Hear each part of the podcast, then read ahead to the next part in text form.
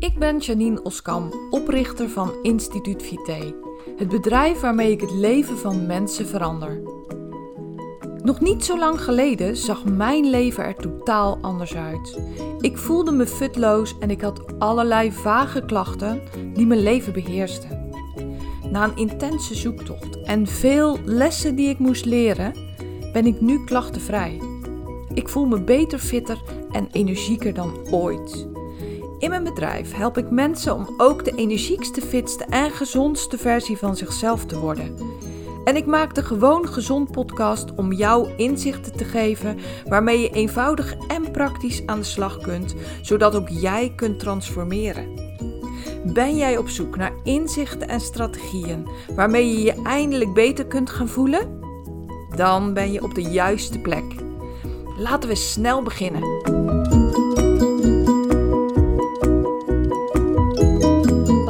Dat je kijkt of luistert naar deze nieuwe aflevering van de Gewoon Gezond podcast.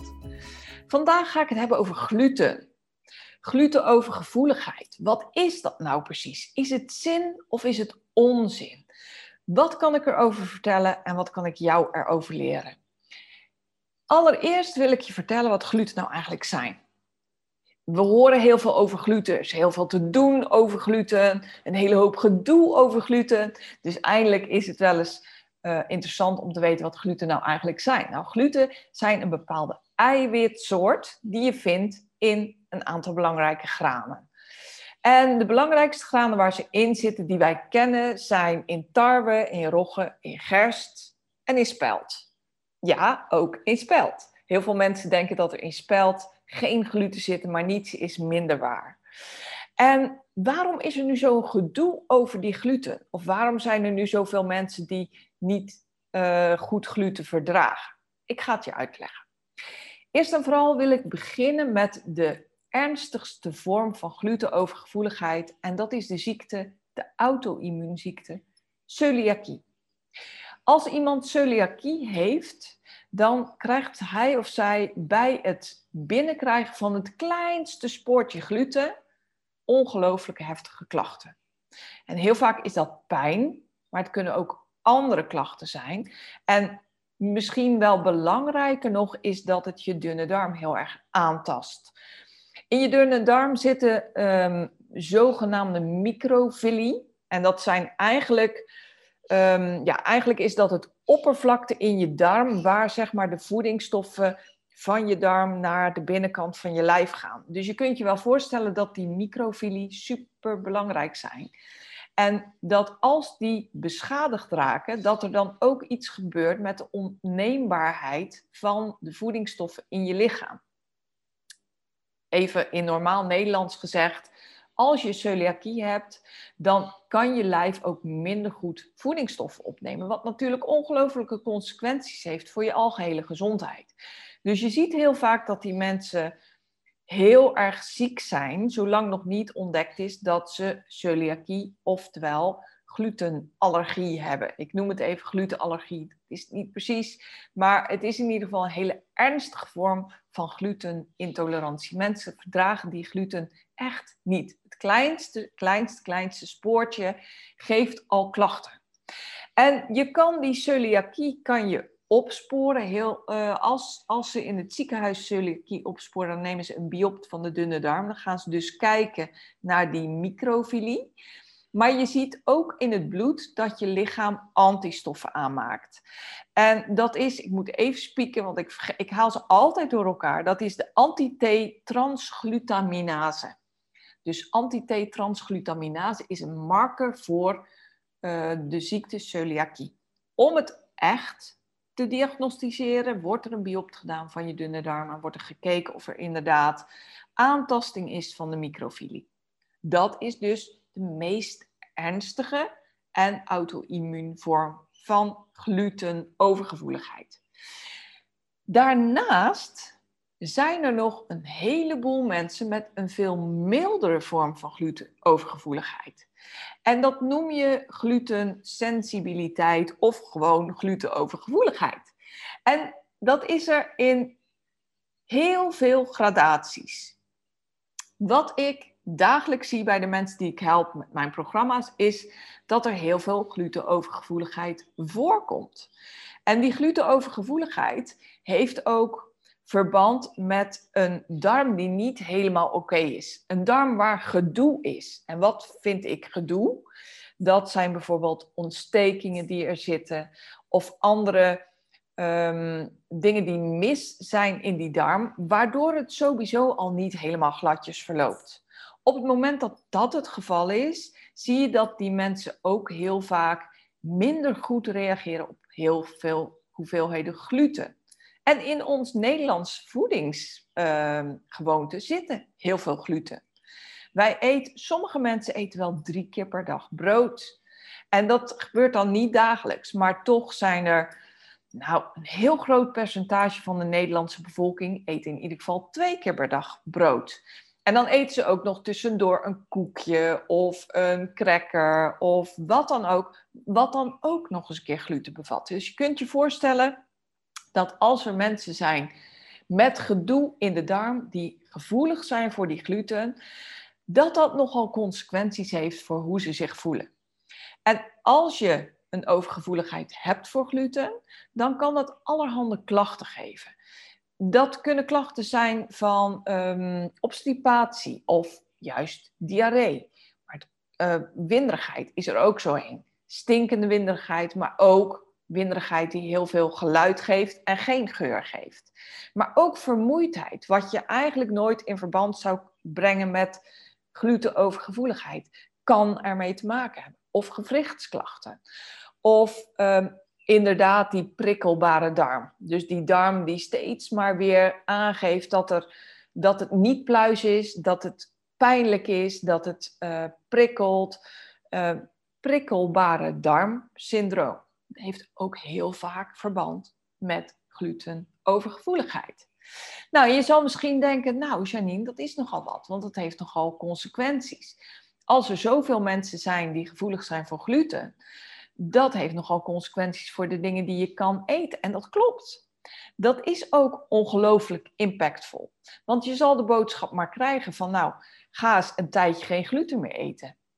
Dat is makkelijker gezegd dan gedaan. En aan de andere kant valt het ook alles weer mee. Want op het moment dat je inderdaad de granen gaat vermijden die gluten bevatten, dan ben je al een heel eind dan ben je eigenlijk uh, het grootste deel. En als je dan ook nog minder bewerkte voeding gaat eten en gewoon meer eet wat de natuur je biedt, nou dan valt het ook eigenlijk allemaal wel mee. En wat ik heel vaak zie is dat mensen ongelooflijk opknappen als ze die gluten aan de kant schuiven. Kan je nou die glutenovergevoeligheid ook aantonen met een bepaald onderzoek? Jazeker, jazeker, dat kan. Doe jij dat vaak, Janine? Nee, ik doe dat niet vaak, omdat je namelijk alles kan onderzoeken. Maar sommige dingen kan je ook gewoon uittesten. En door bijvoorbeeld de gluten te laten staan, als ik een vermoeden heb dat er sprake is van glutenovergevoeligheid, geef ik mensen vaak het advies om gluten grotendeels te laten staan voor een korte of langere tijd. En dan merken ze vanzelf wat dat niet eten van die gluten voor ze doet. Maar als je het interessant vindt, je kan dus glutenovergevoeligheid ook aantonen, makkelijkst met een ontlastingsonderzoek. En dan kijk je naar de antigliadine. Ook daar moest ik weer even voor spreken, want ik vergeet ze telkens. En ik weet precies welke onderzoeken ik moet hebben, maar ik vergeet gewoon die namen. Dus antigliadine geeft een indicatie dat er glutenovergevoeligheid is. Antigliadine kan in meer of mindere mate in je ontlasting gevonden worden en zegt iets over de overgevoeligheid voor die gluten. Maar gek genoeg is het niet zo dat de klachten uh, precies samenhangen met de hoeveelheid antigliadine die gevonden wordt. Dus even in normaal Nederlands, het kan zo zijn dat het best meevalt met die hoeveelheid of de, de, um, het cijfer van de antigliadine, terwijl het toch behoorlijk klachten zijn. En Andersom gezegd, als je de gluten laat staan, dat de klachten echt verdwijnen. Dus even samenvattend, groot verschil tussen uh, glutenallergie en glutenovergevoeligheid. Celiakie, je kan er echt niet tegen. In de kleinste spoortjes geeft het al klachten. glutensensitiviteit of glutenovergevoeligheid. Je, gaat er, je wordt er niet super ziek van, maar je kan er wel degelijk behoorlijke klachten van krijgen als je gluten neemt. Klachten variëren heel erg, zijn heel erg uh, wisselend in intensiviteit, zijn heel erg wisselend in verschijningsvorm. En dat maakt het ook tevens ingewikkeld, omdat het met heel veel dingen samen kan hangen. Nou, hoe ga je nu om met die glutengevoeligheid, glutenovergevoeligheid? Ik zeg altijd tegen mensen, uh, durf bijvoorbeeld als je uit eten gaat of bij iemand anders gaat eten, gerust de vraag om iets glutenvrijs. Of vraag bijvoorbeeld van, goh, mag ik wat meer groente en uh, ik neem dan geen broodjes. Of zou je alsjeblieft de croutons uit mijn soep willen laten? Of nee, ik eet geen stokbrood, want uh, ik kan niet zo goed tegen gluten. Maak in een restaurant heel erg goed duidelijk dat je geen celiakie hebt. Waarom is dat zo belangrijk? De mensen die in de keuken werken, die weten dat ze bij celiakie echt die keuken moeten schrobben en echt moeten zorgen dat uh, het broodmes waarmee ze gewoon brood hebben gesneden niet in aanraking moet komen met de voeding voor de celiakie-patiënt, want dan kan het al misgaan. De eiwitten die in die uh, granen voorkomen, dus die gluten-eiwitten, die zitten dan op het mes en op het moment dat je er dan iets mee snijdt wat gegeven wordt aan de celiakie-patiënt, dan kan diegene daar al ongelooflijk veel klachten van krijgen. Ben jij glutenovergevoelig, dan geeft een spoortje gluten vaak geen klachten. Niet noemenswaardig. Dat is prima, dat is best oké. En voor die mensen die in de horeca werken, kan het heel erg frustrerend zijn als ze bijvoorbeeld net hun hele keuken geschropt hebben of een partij eten weg hebben gegooid op het moment dat ze um, even iets onvoorzichtigs hadden gedaan met het glutenmes. En ze zien vervolgens dat jij een hapje neemt van het stokbrood van je partner. Omdat je daar dan toch toevallig zin in hebt en denkt, ja, weet je wat de hek. Ik uh, neem het voor lief dat ik morgen even wat uh, zere buik heb. Dat is super frustrerend voor die mensen, want die hebben net hun gloeiende best gedaan om heel die keuken te schrobben en alles glutenvrij te houden. Dus als je in een restaurant vraagt om glutenvrij eten, maak ze dan duidelijk dat je gevoelig bent voor te veel gluten, maar dat je geen celiakie hebt. Heel belangrijk, doe het alsjeblieft om die mensen een gunst te bewijzen, want ik weet hoe frustrerend het kan zijn als die verwarring er is. Aan de andere kant, schaam je niet voor je glutenovergevoeligheid. Denk niet, ja, het is een hype en uh, dan moet ik weer lastig doen. Want bedenk dat jij er wel degelijk last van kan hebben. Heb je prikkelbare darmen? Ben je gevoelig voor gluten? Durf het dan gerust ook te delen met de ander. Durf het ook gerust te delen als je een keer bij vrienden of familie gaat eten. Vraag gewoon, goh, uh, kan je mij even wat anders geven, want ik reageer nogal heftig op gluten. Hoe zit het dan met die cake die oma speciaal voor jou heeft gebakken? En die oma begrijpt helemaal niet wat gluten zijn. Ze begrijpt ook nog steeds niet dat gluten in tarwe zitten.